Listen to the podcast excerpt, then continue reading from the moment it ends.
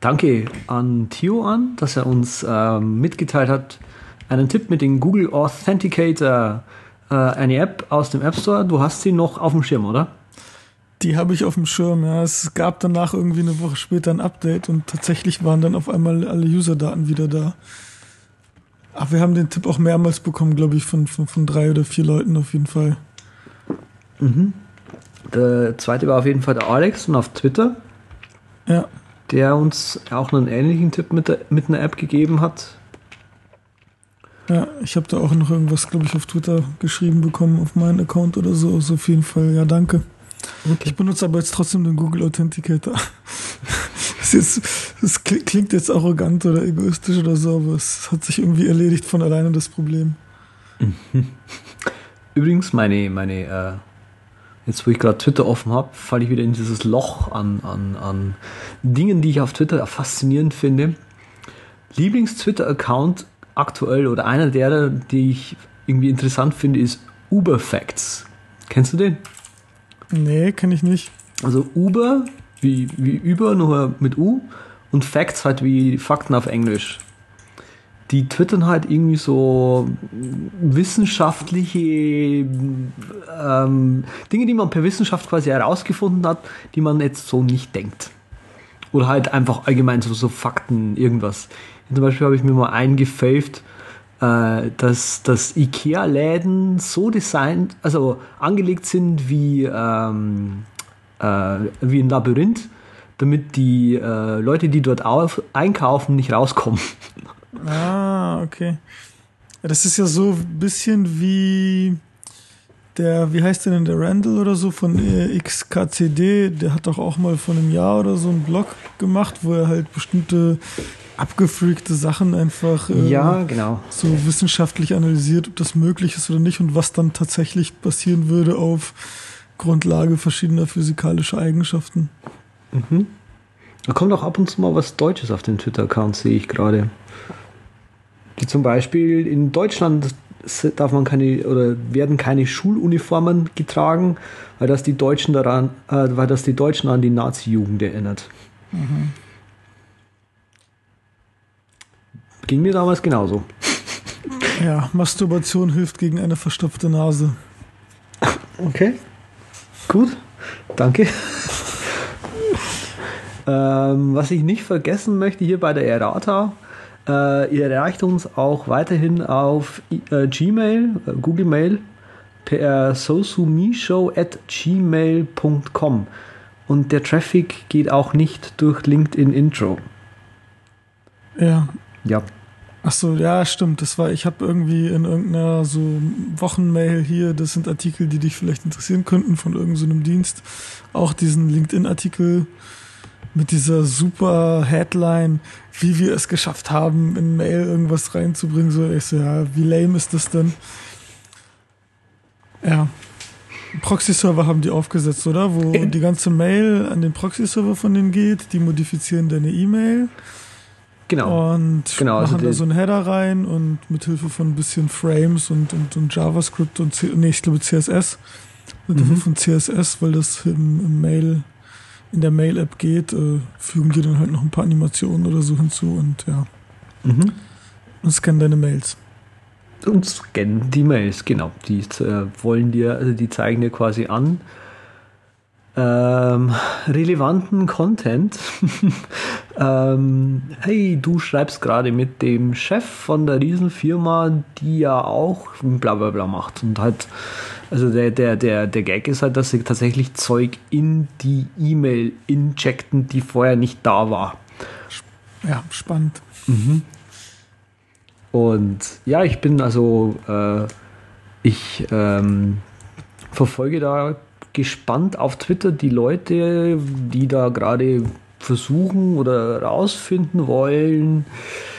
Ja, was machen wir da denn jetzt? Ähm, lassen wir uns das gefallen und so weiter. Und ich habe auch schon meinem Posting-Provider eine freundliche E-Mail geschrieben, dass sie doch bitte ein bisschen ähm, Zeit investieren sollen, da ein bisschen zu äh, nachzuforschen, welche E-Mail-Server da, das sind und mir dann bitte irgendwie die Möglichkeit geben, die äh, zu blockieren. Weil ich möchte, also selbst wenn das jetzt ein User bei sich installiert, möchte ich jetzt nicht, dass ich mit jemandem kommuniziert, der das benutzt, weil logischerweise will ich nicht, dass meine E-Mail durch äh, LinkedIn einfach mal so durchgeschickt wird. Aber das kannst du ja nicht verhindern. Wie, das kann ich nicht verhindern. Ja, du müsstest ja die Leute fragen, ob die das benutzen. Ich meine, so auf rein technischer Ebene, das ist ja im Prinzip genau das gleiche Dilemma, was man hat, wenn man kein Google Mail benutzt, dass du einfach, wenn du das Internet benutzt, auch irgendwie um Gmail nicht herumkommst, weil spätestens dann, wenn du was an die Person schickst oder die halt irgendwie was weiterleitet oder was auch immer, ist das ja eh bei Gmail. Das heißt, du gibst es ja in dem Moment aus der Hand, in der du deinen Text verfasst. Ja, genau. Genau. Aber wenn Problem. ich den, das, das Ding ist ja, okay, dann gehe ich halt einfach her und kriege dann auch schon keine Mail mehr von diesen Servern. Ja, das weißt du ja nicht. Du, das ist ja einfach so, dass du, ich meine, du kannst ja jeden IMAP-Account, soweit ich das verstanden habe, mit, mit LinkedIn konfigurieren. Und wenn ich dir jetzt eine Mail schicke, schicke ich das ja in deinen klassischen Account und das Ding ist dann einfach nur dahinter das, was da passiert, dass LinkedIn dann als Proxy-Server fungiert und dann halt die Mail modifiziert und du dann als LinkedIn-Benutzer, der das vielleicht geil findet, dann eben von LinkedIn die Mails abrufst, dann da hast du ja keinen Einfluss mehr drauf. Verstehst du, was ich meine? Nee. Verstehst nicht, was ich meine? Mhm. Ja, du schickst doch die Mail raus, die schickst du doch zu einem normalen Server. Okay, ja. Und dann passiert ja erst die ganze LinkedIn-Geschichte und das weißt du ja nur, wenn du die jeweilige, den jeweiligen Empfänger fragst, ob er das benutzt oder nicht, ob er das konfiguriert hat. Ja, und also wo willst du jetzt drauf hinaus? Ich, ich sage halt jetzt, okay, wenn einer eine E-Mail schreibt, dann kommt die ja vom LinkedIn-Server. Ursprünglich mal. Ach so, meinst du, dass sie, mhm. ja, das wird vielleicht so sein da denke ich, kann man irgendwie was machen. Also es ist auch ein bisschen arg komisch, was sie da mit diesem, mit diesem LinkedIn-Intro allgemein machen. Also das ist eine App, so wie ich das gelesen habe. Ich habe es jetzt natürlich nicht ausprobiert. Ähm, aber was sie machen, ist irgendwie äh, nicht nur die App bei dir installieren wollen, sondern du musst dann auch noch äh, die, die Zertifikate so. Ähm, bei iOS gibt es so diese Zertifikate, wo du pff, Konfigurationen zum Beispiel auch speichern kannst, also irgendwelche Proxy-Konfigurationen zum Beispiel. Ja. Das Cloak, glaube ich, auf, auf iOS, das installiert auch erstmal so ein, so ein Zertifikat. Ja. Und so installieren die überhaupt erstmal dieses LinkedIn-Intro. Ah, ja, ja, genau. Und das ist, ja. Also das äh, wird auf jeden Fall noch spannend. Wir verlinken da einen Artikel von einem gewissen Bishop Fox, der sich mit dem Thema äh, auseinandergesetzt hat und einen äh, 10-Punkte-Artikel geschrieben hat. 10 Dinge, die du über LinkedIn, in, äh, LinkedIn Intro und die Unsicherheiten, die damit verbunden sind, lesen solltest. Ja, Mit natürlich. Braucht man, also braucht man eigentlich nicht zu lesen, äh, eigentlich kann man das auch gar nicht benutzen. Ja, nie. Wäre jetzt jedenfalls mein Rat. Ja, aber man sollte sich das schon durchlesen, damit man überhaupt weiß, was los ist. Ja. du hast es dir offensichtlich auch durchgelesen. So ein bisschen. ähm, ja, benutzt du denn das neue Betriebssystem? Ja, schon seit langem. Und das ist total geil. Echt? Aber, aber ich sag jetzt nicht wieso. Ich, ich äh, sag das erst am Ende der Sendung, wenn die Picks kommen. Ja, ich finde das schon, also es ist ja sehr stabil, wie eigentlich fast jedes OS 10 in den letzten paar Jahren auch schon in der Beta war im Vergleich zu iOS, was ja immer so die erste und zweite Beta, die kannst du ja eigentlich fast vergessen. Aber da ist OS 10 echt erstaunlich stabil und hat echt ein paar geile Funktionen bekommen, die neu sind. Ja, ein bisschen von diesem äh, ganzen skeuomorphen Kram ist halt weg, so ob man das jetzt gut oder schlecht findet. So, es ist irgendwie noch nicht so ganz zu Ende gebracht, weil irgendwie Reminders immer noch so sind und irgendwie ein paar Sachen sind halt so geblieben und einige wurden dann einfach so ganz stumpf äh, normales Fenster wie Kontakte oder so wurde ja einfach die Grafik rausgenommen und das war's. Aber an sich läuft schnell, stabil und das ist natürlich also gerade so das Technische, was halt mit der RAM-Komprimierung passiert oder auch zum Beispiel die Batterielaufzeit. Das sind halt so Sachen, die, die einfach richtig geil sind. Das AppNap-Feature Also da, ist cool. echt schon, ja, das ist, da ist echt viel passiert auf jeden Fall. Also du kannst, ich habe äh, mir sogar gestern, ja, gestern habe ich mir den ähm, das Syracusa Review angetan, das äh, 24-seitige, glaube ich, mittlerweile, was ja irgendwie 100 Seiten hat, wenn du auf, das als E-Book runterlädst. Und der ist halt auch, ich glaube, auf fünf Seiten eben auf diese komplette AppNap-Geschichte und Energiesparsamkeit eingegangen und hat das auch auf einem alten Laptop gemessen, der mehrere Jahre alt ist, noch mit einem Core Duo Prozessor. Und da ist er in der Tat von irgendwie etwas über drei Stunden auf knapp vier Stunden gekommen, alleine durch das Installieren von, ähm, von Mavericks. Also 25 Prozent, das ist krass, gerade bei so einem alten Laptop. Mhm. Und bei dem MacBook Air ist er, glaube ich, von irgendwie 12,5 Stunden auf 15, 16 Stunden gekommen. Also echt drei, vier Stunden so, das muss man sich mal reinziehen. Das ist schon nicht schlecht. Ja, ich habe auch das Gefühl, als würde der Rechner jetzt länger laufen. Ja. Und das AppNap ist halt äh, ein bisschen umgekehrt wie, wie andere Sachen, die Apple sonst einführt. Die sind da relativ aggressiv, weil AppNap wird halt jetzt überall verwendet, auch wenn du deine App noch nicht für Mavericks kompiliert hast und äh, an AppNap angepasst hat, sondern da ist, da ist halt das System ganz radikal und sagt, okay, wenn die Möglichkeit da ist, wird halt einfach AppNap aufgezwungen. Okay, das habe ich mir so genau noch nicht angeschaut. Ja, wo man halt dann als Entwickler, wenn man Probleme haben sollte, was eher unwahrscheinlich ist, weil das AppNap sehr konservativ ist, aber wenn du dann halt Probleme haben solltest, musst du die aktiv dann als Entwickler eben umgehen und normalerweise, genau. normalerweise ist es ja andersrum, dass du erst eine Technologie selber als Entwickler ein Framework übernimmst und dann da schaust, ob es geht. Aber das scheint echt äh, Apple wichtig zu sein, weil ich meine, das iPad ist ja auch schon immer irgendwie so ein Akkuwunder gewesen und dass jetzt halt die Macs nachziehen, so das ist wirklich gut. Das ist irgendetwas, worüber eigentlich fast niemand spricht, aber ich glaube, jeder einfach zufrieden ist, der ein iPad und ein MacBook hat, dass es so lange hält. Hm. Ja, also für mich hat auch dieses Betriebssystem irgendwie das Neue weil, weil sich auch noch viele Leute immer noch beschweren, so, oh, Apple vernachlässigt den Desktop, Apple vernachlässigt den Desktop und so weiter. Ich finde das irgendwie überhaupt nicht. Also die, die machen da schon viel Zeug gerade für den Desktop. Ja, also ich meine, die letzten drei Jahre ist ja jährlich ein Update rausgekommen, mal größer, mal kleiner, das stimmt schon, ja. Ja, ja, das, das zudem, aber, aber die, die, die Art und Weise, wie sie da halt innovieren, sage ich jetzt mal. Also neues, neue, neue Sachen reinbringen, die auch wirklich technisch weit nach, weiter nach vorne gehen und nicht auf der Stelle treten, sind einfach gut. Also jetzt das AppNap zum Beispiel, dass da einfach auch, ähm, das ist sicher irgendwie so eine Idee, die halt vom iPad und vom, vom iPhone rübergeschwappt sind äh, wo sie halt drüber gedacht haben, ne, wir haben mehrere Fenster und so weiter, das haben wir auf dem iOS nicht, aber wie kann man denn jetzt anfangen, auf dem Mac irgendwie die, das letzte Quäntchen äh, Batterie aus dem Rechner rauszuquetschen? Ja, ja. Und ich meine, Hardware ist halt immer geiler, die zu verbessern, aber in der Akkutechnologie, die, die geht halt nur ein bisschen schleppend voran. Und da dann halt eben so Softwaremaßnahmen zu ergreifen, ist halt überhaupt nicht verkehrt. So ganz im Gegenteil. Es gibt auch genug Artikel, die äh, MacBooks vergleichen, die unter Windows 8.1 laufen und die unter äh, Mavericks laufen und du siehst dann schon alleine da meistens so zwei bis drei Stunden Unterschied, weil Windows gar nicht drauf optimiert ist. Mhm. Und das ist wichtig, das ist, glaube ich, wirklich sehr, sehr wichtig. Ja, also ich glaube, das ultimative Ziel von Apple ist einfach, irgendwann OS 10 und iOS zu vereinen. Aber es ist halt schwieriger, OS 10 jetzt so ein bisschen einzuschränken, ein bisschen mehr in die iOS-Richtung zu bewegen, als iOS zu entwickeln, andersherum, verstehst du? Ja. Das ist halt so das Ding. Ich meine, allgemein auch, also ich bin zum Beispiel unter iOS bin ich ja zufriedener damit, wie man ein Update macht, wo du halt nur irgendwie auf den Button drückst und aktualisiere mir das. Zack, es ist fertig. Über iCloud hast du die Backups, du hast auf dem Mac ein größeres Risiko. Du musst halt selber einen Backup machen oder Time Machine halt vorher sicher gehen. Die Installation ist auch noch nicht so einfach, obwohl sie halt auch immer einfacher wird.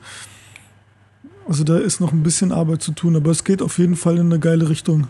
Mhm. Was hast du denn sonst noch außer AppNap irgendwie, was, was, was dir jetzt so, so an zweiter Stelle, was dir gefällt oder was du wahrgenommen hast? Also AppNap habe ich überhaupt nicht wahrgenommen. Ähm, das Einzige, was ich, was ich gesehen habe, du kannst jetzt in, ähm, im Activity Monitor hast, kannst du eine neue ähm, Spalte einblenden lassen, ob AppNap gerade verwendet wird für diese jeweilige App.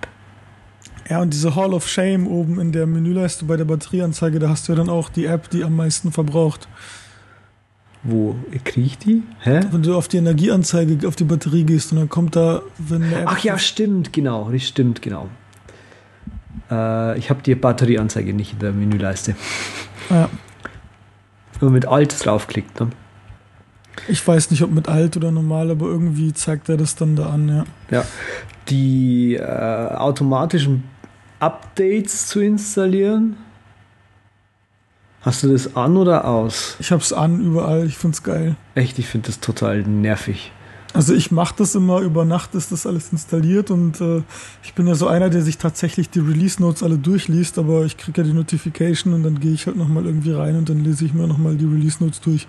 Finde ich super praktisch. Okay, ich finde es total nervig, weil auch auf iOS und so äh, ist es, also auf iOS ist es schwieriger, halt eine ältere Version von der App einfach zu installieren, weil manchmal geht da halt was schief und dann schreiben die Leute, oh, nicht installieren, Crash beim Start. Und wenn ich dann irgendwie was Wichtiges habe, was dann halt irgendwie nicht mehr zu benutzen ist, bis das Ding wieder durch den ganzen blöden Review-Prozess durch ist, das finde ich dann nicht so cool. Mhm.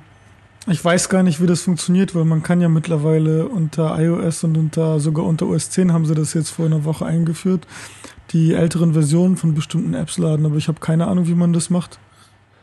Ja, du musst halt einen alten Rechner haben. Kann man nicht einfach mittlerweile im App Store sagen, lad mir eine ältere Version nee, herunter? Nee, nee, nee, das geht nicht. Ach, der zeigt dann automatisch eine ältere Version an. Ah, genau. so läuft das dann, okay. Genau, das sagt halt, also so wie ich das verstanden habe und so wie ich das vom, vom, vom Software-Support bei MindNote mitbekomme, zeigt es dann halt nur noch die ältere Version an. Ja, die, die höchste Version quasi für das alte Betriebssystem und die kannst du halt dann installieren. Ja, okay, check, verstehe ich. Ja, ich muss das noch deaktivieren überall, weil das irgendwie keinen Sinn macht. Ähm, iOS 7 gab es auch neu. Ähm, haben wir auch nicht drüber geredet, ne? Ist flach irgendwie. Ja, total flach. Und die Animationen, die drin sind, sind so nervig. Oh Gott. Findest du? Also ich finde die völlig in Ordnung. Ich finde find das iOS vom Motion Design allgemein, das meiste Zeug, was Apple macht vom Motion Design her grausig. Also wenn, warum du das Ding, wenn du das, wenn du quasi das unlockst, dass da die Icons reinfliegen, das ist so ultra nervig. Wo, wo kommen die Icons denn her? Wo müssen die her eingeflogen werden? Aus anderen Ländern oder was? Ja, ja, das ist, damit werden ja die Ebenen symbolisiert, dass die Icons, das ist ja auch dieser, dieser Effekt, wenn du dein, dein, dein iPhone oder iPad so nach links oder rechts schwenkst, dass die quasi ein, eine Ebene darüber liegen. Und ich glaube, der Effekt wird damit noch verdeutlicht, dass die einfach irgendwie aus einer höheren Ebene kommen. Mhm. Kann, kann ich nicht einfach den Screen unlocken und die Icons sind dann irgendwie da? Das wäre ja, viel cooler. Du kannst doch jetzt hier bei den äh, Accessibility-Einstellungen diese Fade. Äh, ja, schon, schon. Aber das ist halt, das ist halt ähm, Apple zugestehen, dass sie schlechtes Motion, Motion Design machen und quasi, naja, weil sie flüchten halt so ungefähr. Ich meine, ich habe das schon an, das ist mir schon klar, aber ich so. habe ich hab in den letzten Wochen äh, häufig mal mit irgendwie Motion Design bei Apps rumgespielt und halt UI Animations auf, auf ähm, Instagram gepostet. Gerade jetzt in Bezug auf äh, MindNote. Aber jetzt gestern habe ich mal angefangen, so ein bisschen an iOS 7 rumzuspielen. Da können wir schon cooles Zeug machen das würde nicht so schlampig aussehen und würde die, das iOS um Weiten flüssiger machen. Also zum Beispiel auch diese Animation, wenn du in einen Ordner reingehst. Warum dauert das so lang? Ja. Weiß nicht, hast du noch ein altes iPhone? Ich habe ein 4, 4S. Ja. Also ja. nicht das. Warte, nein, ich habe das 5er. Ja. Das große? Sollte genau. eigentlich okay, ja, dann sollte es eigentlich okay sein. Ich finde das jetzt relativ flüssig allgemein. Ich sage nicht, dass es nicht flüssig ist, ich sage, dass es langsam ist. Es dauert, es dauert zu lang, bis ich in den Ordner reinkomme, bis ich mal eine Aktion ausführen kann. Echt jetzt? Also ich weiß nicht so, ich finde das ganz okay. Also ich weiß auch nicht, ob das jetzt ein Zugeständnis von Apple ist, dass die halt irgendwie Mist gebaut haben. Vielleicht ist es einfach so, dass die gemerkt haben, dass einige da irgendwie echt seekrank oder so werden. Ich kann das jetzt nicht nachvollziehen, aber es mag ja solche Leute geben und dann haben die das einfach reingebaut, dass die das auch benutzen können. Ich meine, auf dem iPad kann ich es noch teilweise nachvollziehen, weil einem da echt von den Animationen ein bisschen schwindlig werden kann, aber auf dem iPhone, was hier relativ klein ist, da müsste ich das Ding echt irgendwie direkt vor der Nase halten. Okay. Aber mir geht es auch nicht darum, dass, die, ja. dass diese Parallax-Effekte drin sind, sondern dass die Effekte, die sie gewählt haben, um also Motion, das, das Motion Design, was sie gewählt haben, um quasi den Benutzer durch die, durch die äh, durch ihr Betriebssystem durchzuführen und die ganzen Ordner und so weiter, ist an vielen Stellen einfach nicht gut. Also kein gutes Design. ja, ich bin der Optimist, so wird mit iOS 8 besser. Na super. Ja, nee, ich glaube, das ist einfach, also man muss ja auch irgendwie das Gesamtbild sehen und von, von iOS 6 auf 7 war es jetzt halt echt ein kompletter Umschwung und das ist in einem Jahr passiert, es ist echt viel Arbeit und ich meine, man sieht halt noch so Unzulänglichkeiten, jetzt nicht nur beim Motion Design, sondern was ich jetzt ein bisschen merkwürdig finde, sind zum Beispiel die Verläufe bei den Icons, wieso es bei manchen äh, von hell auf dunkel wird und bei anderen dann wiederum von dunkel auf hell. Das siehst du zum Beispiel ganz gut, wenn du irgendwie das. Messages äh, und Mail. Genau, das Sharing Panel aufmachst und dann siehst du irgendwie Messages und Mail und dann sieht das direkt nebeneinander irgendwie ganz merkwürdig aus. Aber ich glaube einfach, das sind halt so Fehler, die bei einer 1.0 entstehen und ich sehe halt iOS 7 echt als 1.0 und dafür ist es eine relativ gute 1.0. Hm. Ja, an, an sich ist es schon gut. Mich, mich, also das Betriebssystem an sich finde ich schon schick jetzt. Ähm, aber halt, wie gesagt, das Motion Design ist halt das quasi das Ding, was mich einfach stört. Ah, ah. Wahrscheinlich, wenn, weil ich da sehe, was, was oder spüre oder keine Ahnung, wie ich sagen soll, dass, das, dass ich halt sehe, dass das nicht so gut ist, wie es sein könnte. Ja, wo zum Beispiel kaum jemand mit mir einer Meinung ist, ist das, dass ich das Redesign jetzt irgendwie, ich habe das jetzt halt nicht als notwendig empfunden. Alle meinten immer so, boah, das ist schon so alt und so angestaubt. Und ich fand das halt irgendwo okay und sehe halt die Veränderung schon teilweise auch einfach nur, dass die gemacht wurde der Veränderung wegen. Also nicht, nicht einfach so, ja, das macht jetzt Sinn oder so. Das auch zum Teil, aber halt auch, oh, die Leute schreien nach was Neuem. Die sagen, Apple macht jetzt irgendwie seit, seit, seit sechs Jahren nichts mehr und deswegen müssen wir jetzt was komplett Neues machen. Mhm. Du wirst da wahrscheinlich nicht einer Meinung sein, oder? Nee. Also für ja. mich war es vorher okay und jetzt ist es auch okay. Also das ist ein okay. komplettes Redesign jetzt hätte haben müssen, das hätte ich jetzt nicht gebraucht. Okay, ja. Ja, dann sind wir uns doch nicht so unähnlich in der Meinung. Ich meine, du siehst es halt, das Blöde halt an dem, an dem Redesign ist halt jetzt einfach, dass du siehst, in alten Apps, die quasi noch nicht kompiliert sind fürs neue iOS, dass die halt noch die ganzen äh, Title Bar und, und Nav Bar und so weiter aus dem iOS 6 SDK benutzen. Ja, ja. Ja, das stimmt. Ja, deswegen ist auch ein neuer Markt, glaube ich, ein bisschen eröffnet worden, so weil es wird viele Apps geben, die nicht mehr aktualisiert werden. Ja, genau. Und die, die, also gerade ist ja der ganz große Trend, wo viele Leute äh, logischerweise äh, sich beschweren, äh, weil sie halt kein Geld ausgeben wollen, logischerweise. Das kann ich ganz gut nachvollziehen ähm, der Trend hin zu, wir stellen mal einfach so eine App in App Store rein, die alte App, die du mal hattest, die schmeiß mal raus. Hoffentlich hast du ein Backup gehabt, wenn nicht, Pech, so ungefähr. Ja. Ja, das ist halt der App Store-Markt, das ist schwierig. Also es ist wirklich schwierig. Du kannst für Updates kein Geld nehmen, so und das ist eigentlich die einzige Möglichkeit. Also ich meine, das entwickelt sich jetzt schon relativ stark seit einem, seit einem halben bis einem Jahr. Äh, dass einfach Apps irgendwie reingestellt werden, App und dann App 2, App 3, App 4 und die vorherigen werden immer rausgenommen. Halt mit einer zusätzlichen Versionsnummer einfach nur noch extra dann als neue, komplett neue Version im App Store, weil das irgendwo die einzige Möglichkeit ist, da auch äh, Umsätze zu erzielen. Also dieses, ähm, früher gab es mal so eine Diskussion, naja, eigentlich muss man das nicht machen, eigentlich kann man äh, Apps das ganze Leben lang kostenlos anbieten, weil der Markt so gewachsen ist, dass man sich eben als Ziel setzen sollte, äh, den einfach zu versuchen, mehr Menschen zu erreichen, weil es ja potenziell auch mehr Kunden gibt. Und dann war halt eben die andere Diskussion, ja, aber wir haben ja immer irgendwie für Updates äh, Geld genommen und das ist halt auch das, was eigentlich die Entwicklung finanziert und wo wir einfach sicher gehen können, dass auch die bisherigen Anwender die, die Apps weiter benutzen können und dann auch eben mehr oder weniger zufrieden sind.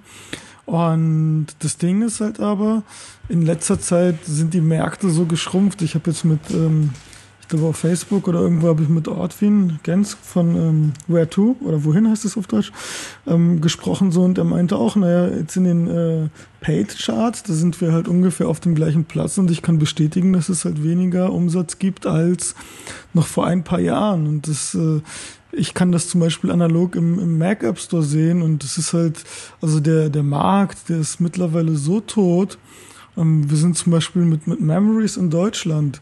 Es ist halt echt so schlimm geworden, dass wenn wir zum Beispiel in der Lifestyle-Kategorie auf dem dritten Platz sind, dann bedeutet das für uns, dass wir irgendwie eine Lizenz verkauft haben und dann irgendwie in Deutschland ähm, acht oder neun Euro Umsatz haben. Und das muss man sich mal vorstellen, wie klein der Markt geworden ist. Und äh, in so einer Situation ist es dann halt eben schwierig zu sagen, naja, biete jetzt irgendwie kostenlose Updates äh, für immer an das ist halt für, für Indie-Entwickler nicht, nicht tragbar.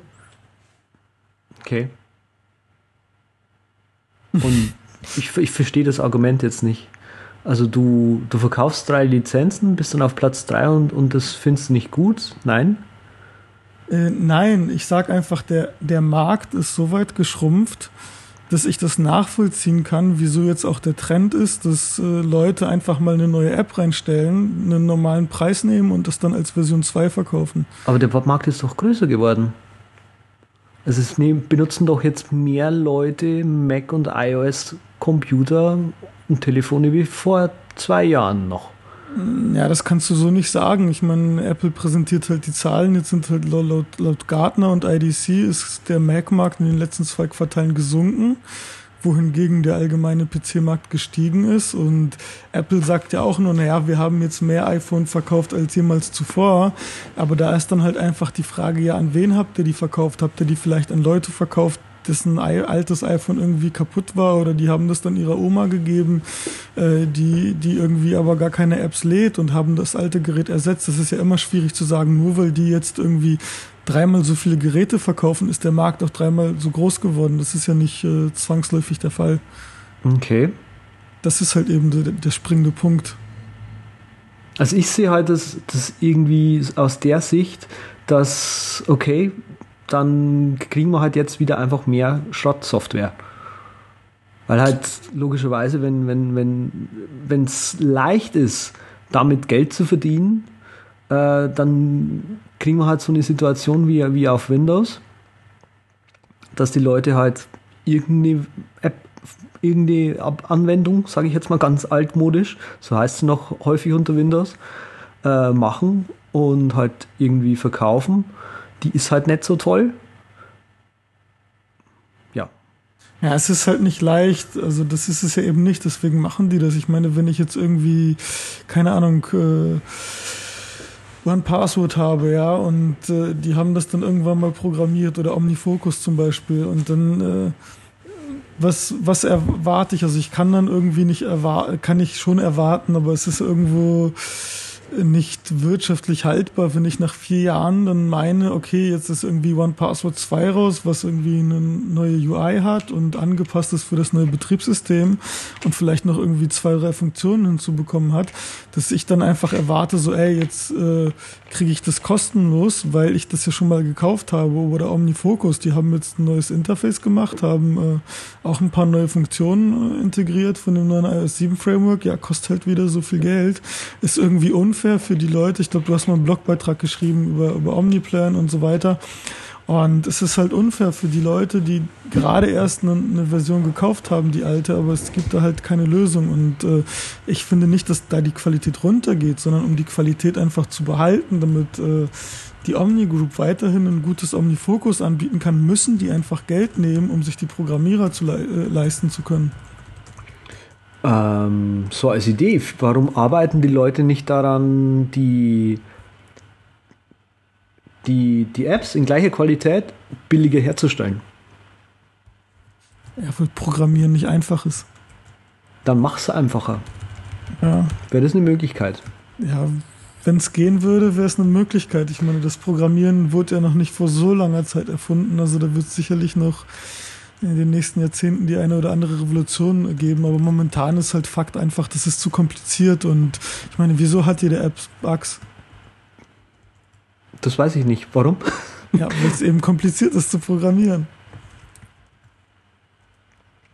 Also, ich habe mich das nämlich auch Anfang des Jahres mal gefragt mit unserer mit unserem Angebot, sage ich jetzt mal, Videos, ja, so, so Werbevideos, sage ich jetzt mal, die den Preis, den sich so Leute, also die, nee, anders muss ich anfangen, die Qualität, die sich die Leute vorstellen, äh, ist meistens sehr hoch. Ähm, wenn man ihnen, wenn man dann allerdings sagt, quasi in einem Meeting so, okay, was diese Qualität herzustellen kostet, dann sagen die meisten Leute, pff, ja, hätte ich jetzt nicht gedacht, so viel wollte ich nicht ausgeben. Ja. Ja, weil die sich nicht dessen bewusst sind. Genau, was, die sind, die sind sich dessen jetzt nicht bewusst. Lass mich mal kurz ausreden. Ähm, also habe ich mich dann ich habe mich lange dagegen gewehrt und halt gesagt, nee, und das ist halt der Preis, den es ist, bla, mm, und so weiter. Mich auf, auf, mein, auf, mein, auf, den, auf den Boden gestampft wie so ein kleines Kind. Ehe ich dann irgendwann mal die, mich, mich, irgendwann mal habe ich mal überlegt, ob es nicht gescheiter wäre, als mich, als, hm, als um mich dagegen zu wehren. Nein, das ist kein deutscher Satz. Als mich dagegen zu wehren, ja. Also mich davor zu sträuben, ha, ähm, quasi das auch als Realität anzusehen, ob es nicht gescheiter wäre, aus, aus, aus Geschäftsgründen äh, daran zu arbeiten, quasi eher an den Preis ranzukommen bei der gleichen Qualität, die sich die Leute so vorstellen. Und da habe ich gemerkt, hat sich bei uns im Unternehmen schon noch mal eine ganze äh, schon nochmal ganz schön arg was geändert. Also ich glaube nämlich, dieses, also es, ich glaube, es ist auf der einen Seite eben dieses Rum, Rumärgern der Programmierer, äh, wir müssen Geld verdienen, klar müsst ihr Geld verdienen, ist sehr logisch. Aber auf der anderen Seite, die Leute wollen dieses Geld so nicht loswerden. Ähm, da muss man irgendwie einen Mittelweg finden, äh, den Leuten, ich sage jetzt mal ganz direkt, das Geld trotzdem noch aus der Tasche zu ziehen, aber halt auf eine Weise, die sie auch akzeptabel finden.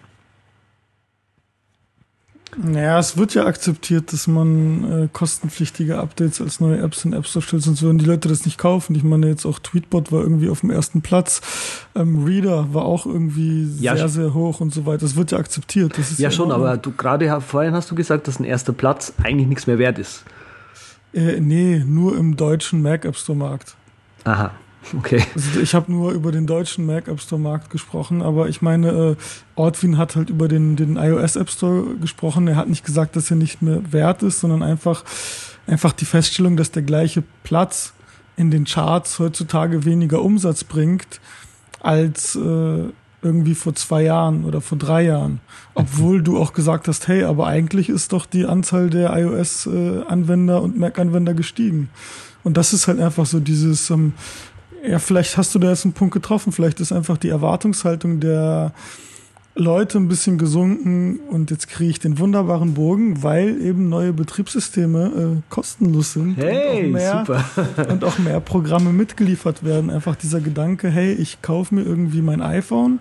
Das ist halt auch irgendwie ähm, so für das iPhone bezahle ich ja auch irgendwie nicht. Also so, so sehen die meisten Leute das ja leider irgendwie, dass die halt, wenn die einen Vertrag unterschreiben und dann irgendwie einen Euro für das iPhone weggeben oder 100, dann haben sie ja nichts für das iPhone bezahlt. Aber das, die sehen einfach nicht, dass die das im Vertrag abbezahlen, ja. Und vielleicht ist da auch die gleiche Mentalität, naja, ich habe das jetzt irgendwie, das habe ich kostenlos bekommen, also erwarte ich jetzt die Software auch irgendwie kostenlos und äh, vielleicht sind die Leute bereiter, da dann auch auf diese ganze In-App-Purchase-Sache und so oder Software as a Service äh, anzuspringen, so das, was halt Adobe macht, wo die halt einfach jetzt mittlerweile monatlich ein Abo nehmen oder mhm. was Microsoft mit, mit Office macht, dass die halt auch ein Abo nehmen. Also das geht ja immer mehr wieder in diese Richtung, diese Abo-Modelle. Ja, genau. Das sehe ich gerade auch als, als, als ziemlich gutes Businessmodell. Also jetzt nicht, äh, nicht nur Abos, In-App-Purchases sehe ich als gutes Businessmodell da höre ich viele Orten, dass die Leute Erfolg haben.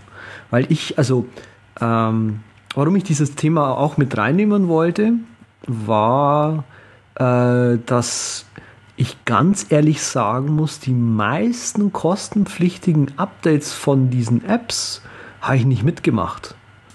Ähm, Screens zum Beispiel hatte ich mir mal irgendwann mal gekauft, weil gebraucht.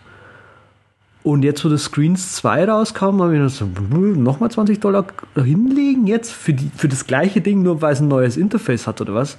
Das kann es ja wohl nicht, kann's ja wohl nicht sein. Äh, das Air-Display, kennst du das? Ja. Ja. Sogar das kam als neue Version kostenpflichtig raus.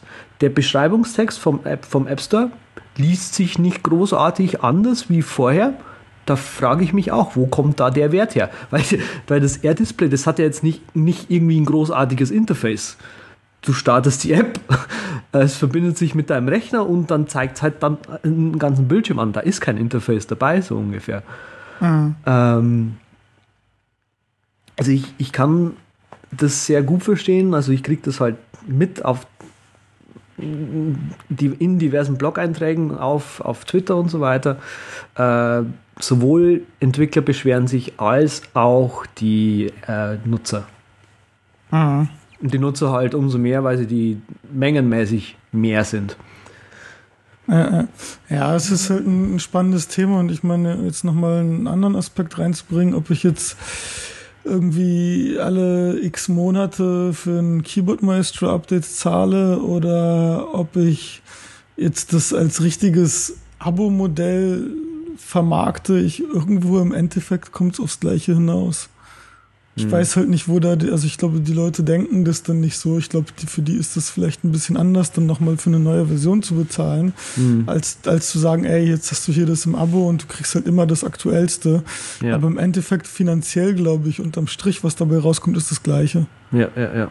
Aber lass uns jetzt mal auch auf den anderen ja, genau, Punkt halt, kommen, halt, der mit, der mit das Apple nicht, also ich möchte über das Apple, über das Betriebssystem, dass es jetzt kostenpflichtig ist, nochmal getrennt reden. Da habe ich nochmal eine, eine, eine Meinung zu. Ähm, zu dem Thema mit äh, iWork und iLife kostenlos. Ich finde das ein Riesenwurf. Ich finde das natürlich eine gute Sache, wenn ich Zeug umsonst äh, bekomme. Ähm, auf der einen Seite kann man jetzt natürlich aus der Entwicklersicht wieder sagen, okay, die machen da den Markt kaputt, äh, was auch legitim ist, weil sie da einfach Vorreiter sind. Sie, es ist, die, die, Software kommt von Apple, das heißt, obwohl die App in der Sandbox läuft, obwohl die App äh, eigentlich diesen ganzen Gesetzmäßigkeiten des App Stores unterliegen müsste, kann Apple doch noch mal mehr machen als alle anderen Entwickler. Äh, da haben sie einfach die Nase vorn, weil ihnen das Zeug gehört. Ja, wie, siehst du das? Ja, ich meine, gut, jetzt mit, mit der iWork Suite, also einerseits ist es, ja, ist gut auf jeden Fall, also das ohne Zweifel.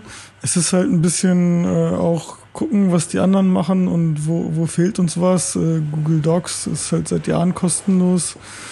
Am Office gibt's glaube ich, auch in irgendeiner Home-Version oder so. Das, da kriegst du auch schon relativ viel für, für relativ wenig. Und das ist dann halt so einfach, okay, da, da fehlt uns jetzt irgendwie was. Das ist halt schon so ein bisschen, also ich sehe das schon ein bisschen als Hinterherrennen, um jetzt einfach mal auf dem gleichen Stand zu sein wie die Konkurrenz.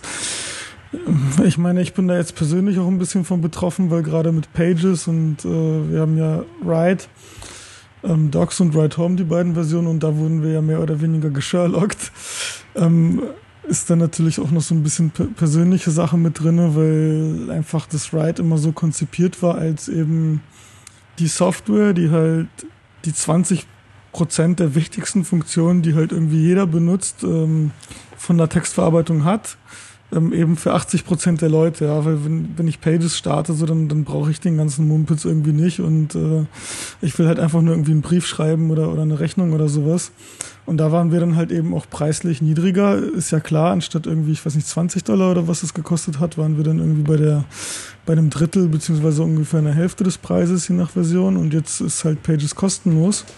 Ähm, ja, ist jetzt halt die Frage, also ähm, ist das jetzt gesherlockt oder nicht? Also die, die Seitenleiste hm. zum Beispiel ist halt jetzt auch, also was Pages hatte früher halt eben immer diese ganzen ähm, Paletten, die du separat äh, reingebracht hast. Wir haben halt in Riot jetzt irgendwie seit, seit im Mai ist das rausgekommen, ja. Die erste Version haben wir auch schon gleich die Seitenleiste reingemacht, die Pages jetzt halt auch hat. Nach nur einem halben Jahr, also da ist die Software sogar ähm, relativ, äh, relativ neu, ja. Also wir wurden halt wir haben einfach nicht mal die Chance bekommen, äh, teilweise uns auf dem Markt zu behaupten. Es ist halt so, wie Wirtschaft läuft, auf, auf jeden Fall. Ähm, ja, keine Ahnung, was ich darüber denken soll. OmniGraffle hat ja auch die Seitenleiste, ne? Ja, Glaube ich. Ja. Hm? ja, genau. Ja, ich meine, das ist, das ist jetzt dieser allgemeine Trend. Früher war ja ähm, OS 10 noch sehr, sehr Unix bedacht und hatte dieses äh, alles ist in einem separaten Fenster und alles äh, liegt halt auch irgendwo auf dem Desktop angeordnet, während sie einfach schrittweise von Jahr zu Jahr einfach mehr diesen Windows-Gedanken übernommen haben, alles in einem Fenster und Vollbild. Macht irgendwo Sinn, wenn man sich überlegt, dass sie sich iOS annähern und halt auch vieles mittlerweile im Fullscreen geht, auch gerade auf Laptop-Monitoren und so. Ist halt nur manchmal lustig zu lesen, wenn man irgendwie im Marketing vor, vor vier, fünf Jahren gelesen hat, ja, und du hast den großen Vorteil, dass du alle Paletten da positionieren kannst, wo du sie willst und das ist ja eine viel bessere Usability und jetzt liest du halt irgendwie im Marketing von iWork, ja, und jetzt ist alles in einem Fenster, sodass deine Paletten nicht überall verstreut auf dem Bildschirm liegen. Ja, aber so hat halt das, das Marketing das versucht vor vor ein paar Jahren darzustellen. Logischerweise damals hat's halt, hat halt das gezogen und jetzt soll halt das ziehen zum Verkauf. Ja, klar.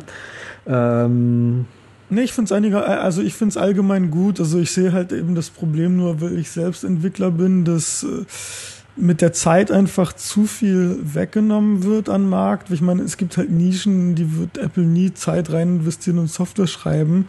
Aber Fakt ist halt einfach so, früher gab es gar keine Software, die mit dem Betriebssystem dabei war. Das Betriebssystem hat Geld gekostet. Irgendwann hat man gesagt, okay, ähm, wir packen jetzt irgendwie einen Mail-Client mit rein, der ist dann quasi kostenlos, weil der im Betriebssystem mit drin ist. Dann hat man noch einen Webbrowser hinzugefügt, dann hat man ein Notizenprogramm hinzugefügt. Ähm, jetzt fügt man halt die iWork Suite hinzu und die iLife Suite, was ja schon richtig viele Anwendungsfälle von einem normalen Anwender abdeckt.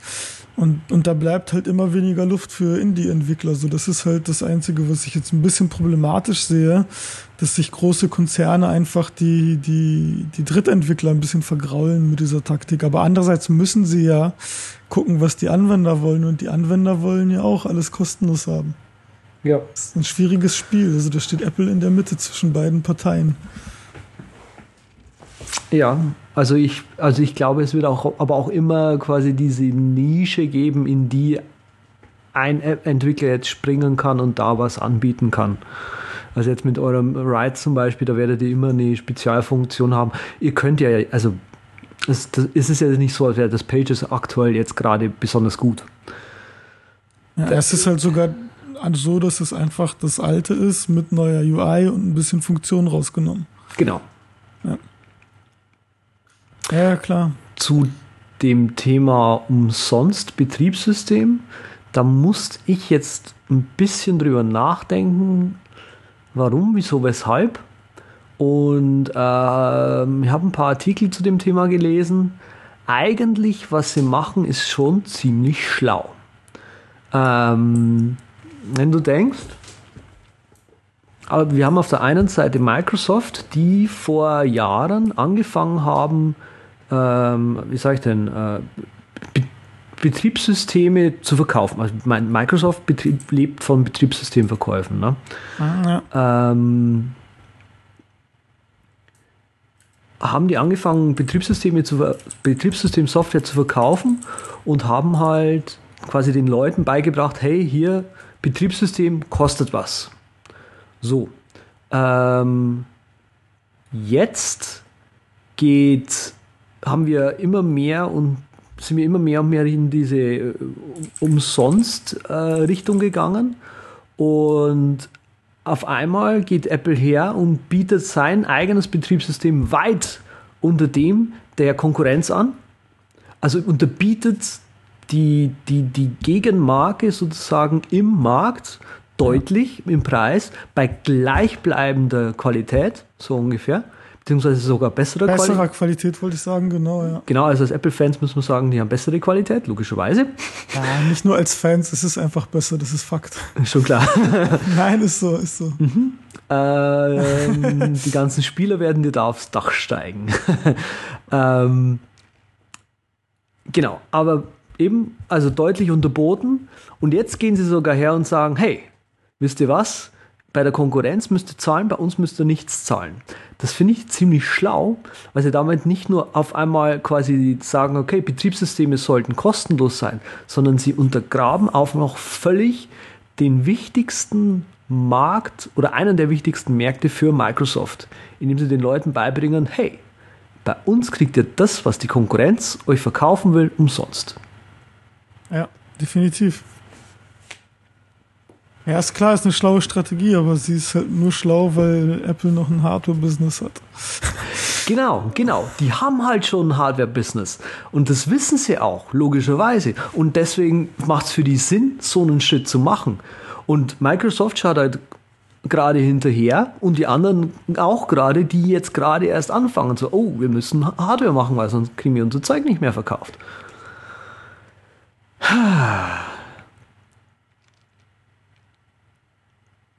Ja, so ist das, so ist das.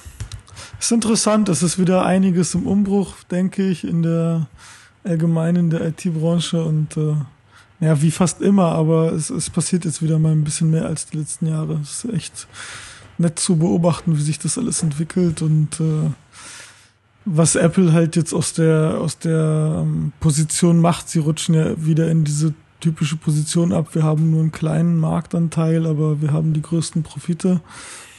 Und es ist halt auch spannend zu sehen, was, was mit Android passiert. Und ich meine, Google wird ja auch jetzt immer, immer restriktiver. Dieses ganze, hey, Google ist offen, das ist ja nur noch eine, eine große Verarschung, ja, wenn ich das die, mal irgendwie beim weißt, Wort nennen darf. So. Weißt du, was krass ist?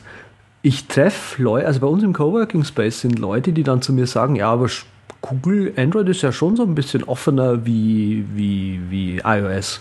Dann mhm. sage ich, inwiefern denn? Ja, und dann klapperst du das mal so ab und dann stellst du eigentlich fest, okay, die wissen eigentlich gar nicht, was offen und was closed ist. Ja, ja, genau. Ja, ne? Das ist auch wieder so ein Ding. Ich meine, das ist halt das Problem, dass, dass Google selber auch, äh, äh, du musst ja, wenn du in diese Open Handset Alliance rein willst oder wie die heißt, musst du ja halt auch einen Vertrag mit Google unterzeichnen, dass du nur das offiziell lizenzierte Android benutzt. Du darfst halt also nicht mal sagen als Hersteller, hey, wir bieten hier einmal Android an und einmal bieten wir hier einen Fork an.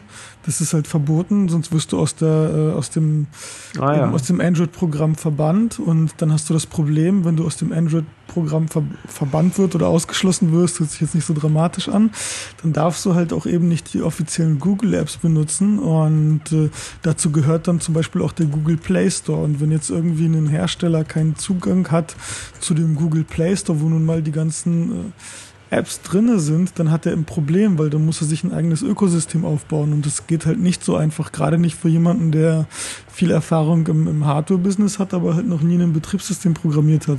Dann mhm. kommt halt auch noch hinzu, das erste Android war halt richtig offen, die Apps waren auch alle quelloffen und was Google halt immer mehr macht mit jeder weiteren Lizenzversion, äh, Entschuldigung, sie nehmen halt einfach immer die, die App, die da ist, irgendwie, was weiß ich, nehmen wir mal die Music-App oder die, die, die, die Browser-App oder was auch immer jetzt als Beispiel. Ich weiß jetzt nicht, ob das die beiden sind, aber es geht um das Schema.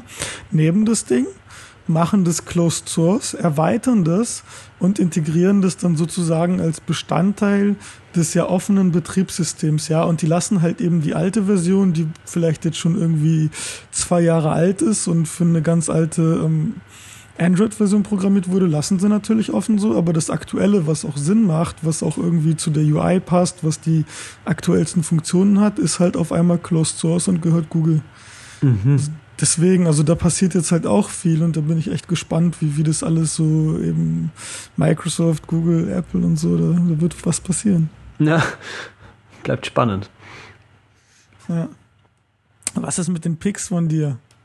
Ja, also ich habe gerade noch was aufgeschrieben, das so ein bisschen kontra dem ist, was du hast, aber ich fange erstmal an mit Rumnörden. Rumnörden, voll, Ja. voll toll. Ich habe heute zwei Apple-Skripte geschrieben, beziehungsweise eins äh, angepasst vom Justin Veritrope.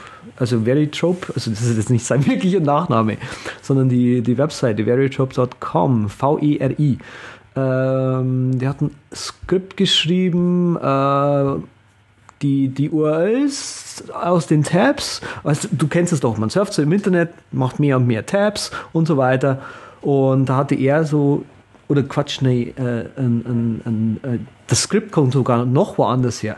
Und zwar aus einem äh, Skript, wo man die, die vorderen Safari-Tabs, weißt du, so beim Surfen, mehr und mehr Tabs macht man auf und die braucht man eigentlich schon gar nicht mehr. Dann geht das Skript im Prinzip her und speichert die ganzen URLs einfach in der Evernote-Notiz.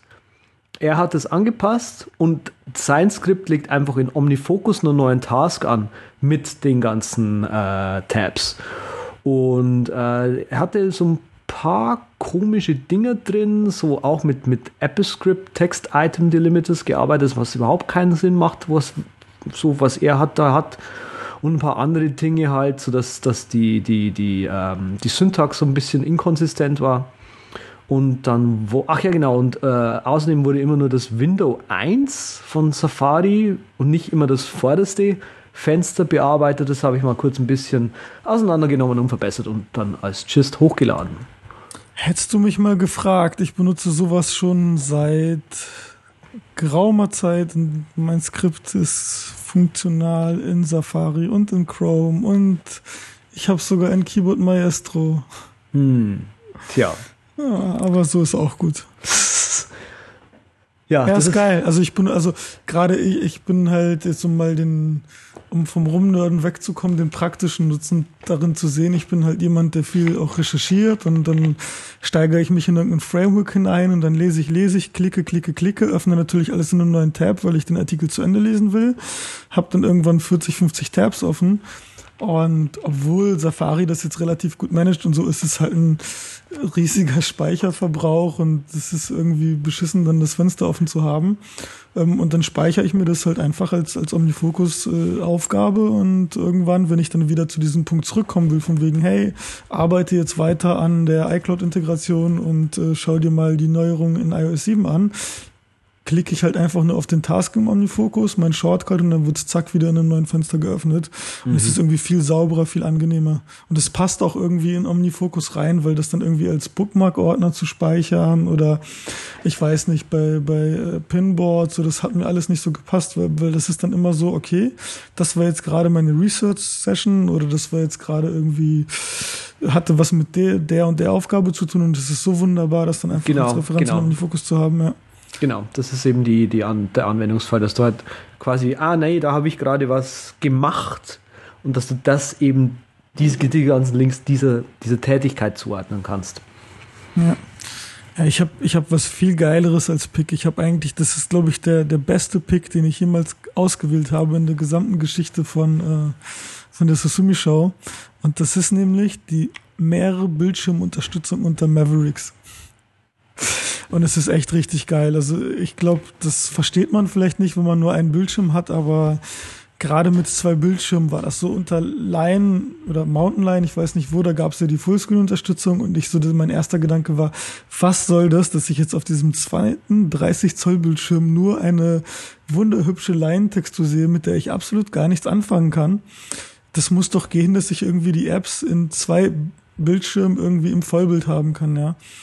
Und endlich, endlich ist es gekommen und endlich kann man die beiden Bildschirme unabhängig voneinander ansteuern. Endlich hat man zwei Menüleisten. Endlich kann man das Dock auf dem Bildschirm haben, auf dem man es haben will.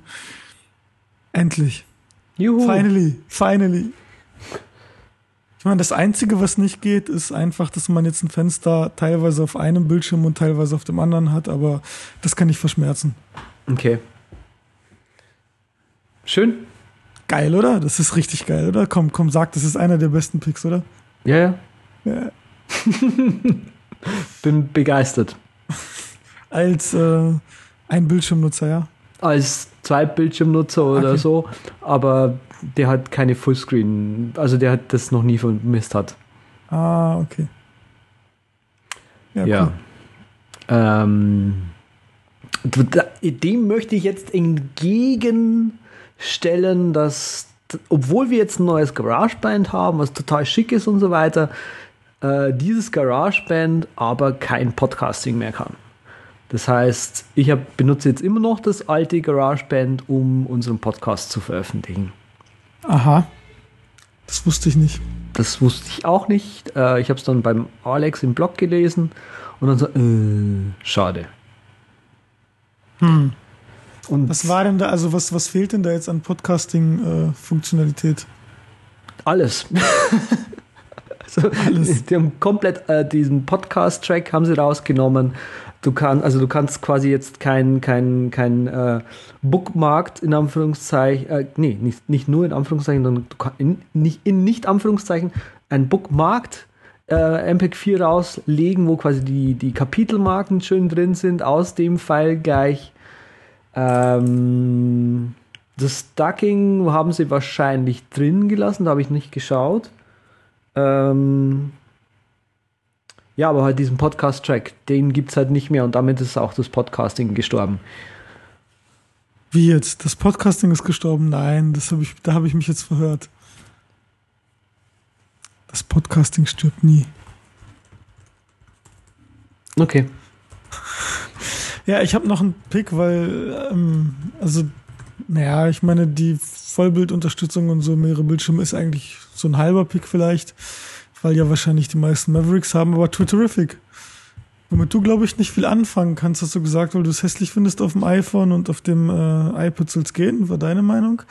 Ähm, ich find's halt geil und ich habe mir jetzt auch äh, Tweetbot angeschaut und ich dachte so, naja, irgendwie ist das jetzt aber auch nicht großartig anders als Twitterific und Twitterific fand ich ästhetisch schon immer besser, weil ich konnte halt nie mit, mit Tabpods irgendwas anfangen, mit diesen Androiden und äh, irgendwie diese ganze Designsprache, so, sie ist halt ohne Zweifel gut und bis ins Detail ausgearbeitet, aber es war einfach nicht mein Geschmack. Und da hatte Twitterific halt immer die Nase vorn, weil die immer sehr ästhetisch waren und äh, das einzige Problem war halt immer, es fehlt Funktionalität, aber mittlerweile komme ich auch damit gut klar. Und das Geilste an Twitterific ist, ich kann Menlo als Schriftart auswählen. Und das macht mich glücklich. Mhm. Also ich komme mit äh, Twitterific tatsächlich nicht so gut zurecht. Ich benutze es gerade auf ähm, dem iPad. Da sieht es auch nicht so schlampig aus. Aber auf dem iPhone finde ich das, es ist einfach zu groß und irgendwie zu, mit zu vielen Kreisen überall. Und das gefällt mir überhaupt nicht. Hm, Ich finde die Kreise schick. Nee, mag keine die auch- Kreise. Ich finde die auch in Omnifocus schick, die Kreise. Im neuen Ja. hat das Kreise, da muss ich gerade mal nachschauen. Ja, Aber das ist nämlich eine der wenigen Apps, die ich mir tatsächlich rausgelassen habe für der iOS 7. Ich habe mir, ich glaube, also die, die ich mir tatsächlich bewusst gekauft habe, war Omnifocus, Reader und Tweetbot. Mhm. Ja, Reader habe ich mir nicht geholt, weil ich irgendwie, keine Ahnung, Reader schon seit, ich glaube, seit dem ersten kompletten Redesign nicht mehr so geil fand. Und ich habe mir jetzt Twitterific geholt. Und ja, ich weiß nicht, was ich mir sonst noch geholt habe. Also das ist so mehr oder weniger, glaube ich, meine. Der Rest wurde schon irgendwie so abgedatet. Mhm. Ja, ich Ja. bin auch wieder zu alten anderen Softwaren gegangen, also Podcast-Clients. Gab es ja neulich auch so einen Schüttler. Ähm, ist egal. äh, ich bin mal wieder un, unzufrieden gewesen mit meinem äh, äh, Dictionary, also meinem äh, Wörterbuch, meinem Englisch-Englisch-Wörterbuch und habe mal wieder installiert und rumgemacht. Aktuell die Favorites ist das Ultralingua, das Lingvo äh, und das Terminal Terminology. Ich fange vielleicht mal beim nerdigsten an, das ist das Ner Terminology. Das hat eben ähm, ja so URL-Actions und so weiter. Das ist eigentlich schon ziemlich cool, womit man eben also äh, aus anderen äh, Apps raus diese App fernsteuern kann. Ist schon schick.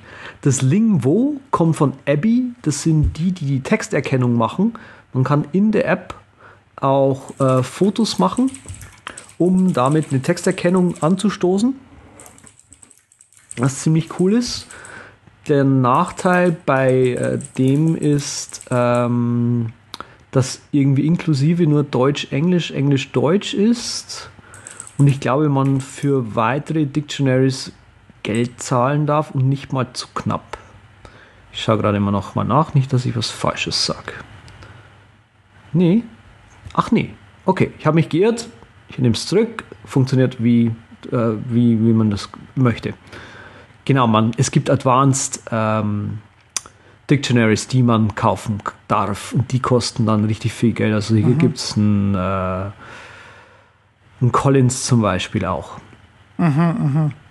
Dasselbe Prinzip verfolgt äh, Ultralingua. Bei denen ist das Standard ähm, Dictionary mit dabei. Und wenn man halt irgendwie so die besseren haben will und eben auch in, also in eine andere Sprache übersetzen will, da darf man dann wieder zahlen. Aha, aha. Alle drei suchen ziemlich gut, finden auch äh, die Worte, die man sich so vorstellt. die Worte, die man sich so vorstellt. Also natürlich nicht, also man muss sie natürlich dann auch schon eintippen. eintippen. Äh, pure Vorstellung reicht nicht aus, um Ach, die. Schade, schade. Ja, geil. reicht nicht aus, um die Tasten tatsächlich zu drücken. Also man muss das tatsächlich noch machen. Äh, ansonsten finde ich die drei Apps eigentlich sehr schön und werde mich da demnächst für eine entscheiden. Genau. Kannst du dann in den nächsten Folgen auf jeden Fall irgendwie mal berichten, welche am besten ist?